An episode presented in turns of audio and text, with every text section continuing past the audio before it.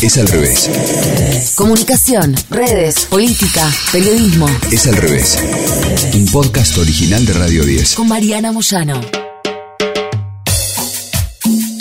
Si hubo una mujer que ha tenido paciencia en esta pandemia, esa es la ministra Carla Bisotti. La calma de Carla. Deberíamos hacer una cumbia que se llame La calma de Carla. La calma de Carla y las redes, como quieren que sean los algoritmos, enojadas, iracundas, irritadas, polarizadas, y la calma de Carla.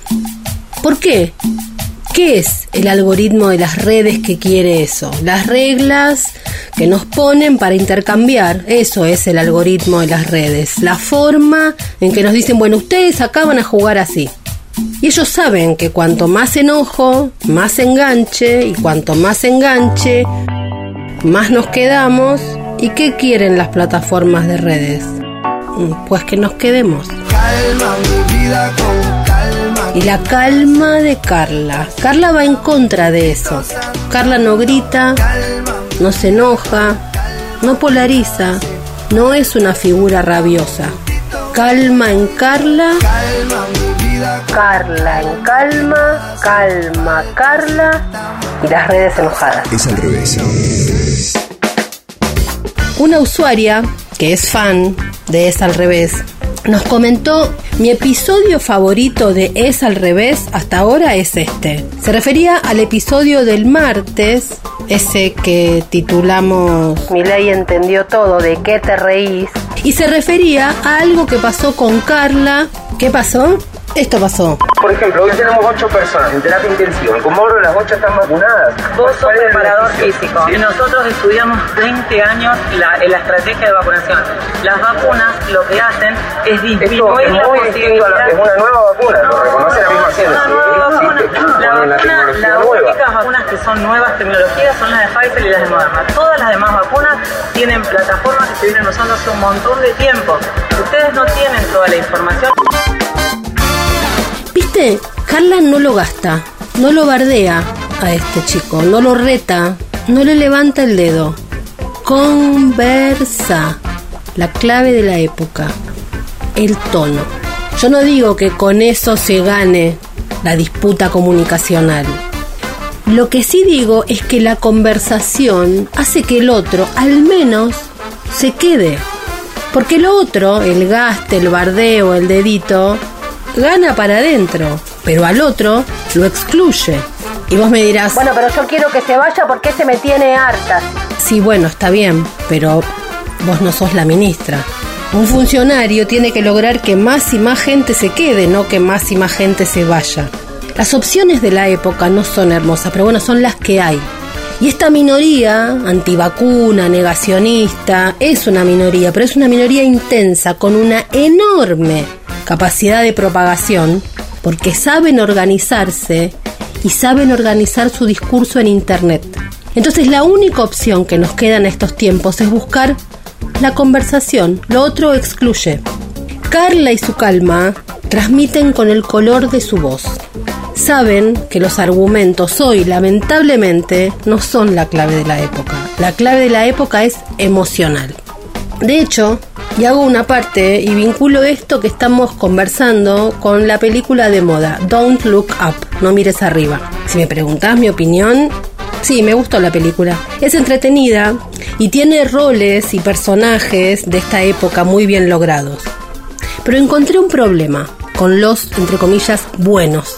Los científicos que avisan lo que se nos viene y que pelean contra los negacionistas. La soberbia del que sabe encontré ese problema. Porque esto, ese gesto, también expulsa. Por supuesto que hay quien sabe más y quien sabe menos. Obviamente, no somos todos iguales. Pero la función de un funcionario no es demostrar que sabe más, es lograr, con su saber, que se desactive el negacionismo. Por lo tanto, acá lo que Carla hace bien para contrarrestar la época es no ser soberbia no levantar el dedo, no enojarse y no tirarle por la cabeza lo que sabe. Le muestra con un gesto de cierta horizontalidad que ella sabe más. Es mucho más eficaz eso en el intento de desarmar un discurso que los científicos de Don't Look Up. Incluso el pibe puede no darle bola, puede no escucharla en ese momento, porque solo quiere tener razón y ganar. Pero ella sabe que no solo le habla a él, consciente o inconscientemente no lo sé, pero lo supo.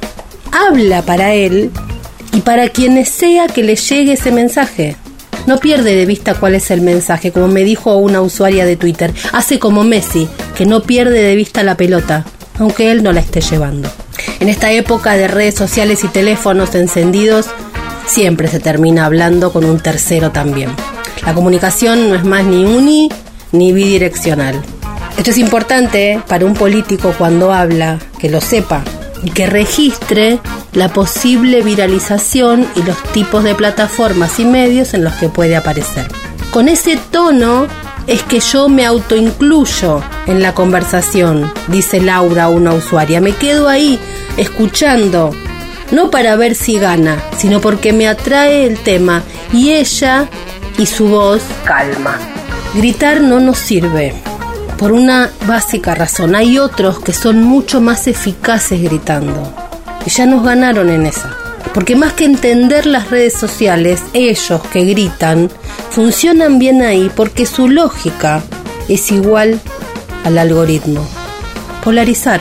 ¿De qué nos sirve a nosotros colaborar con el griterío y que la gente viva enojada? Eso es lo que no entienden algunos. A los otros les conviene el enojo, a nosotros no.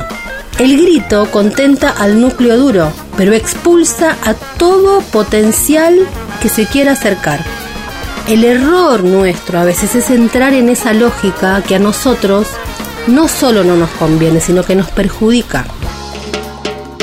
Hagamos la cumbia para Carla.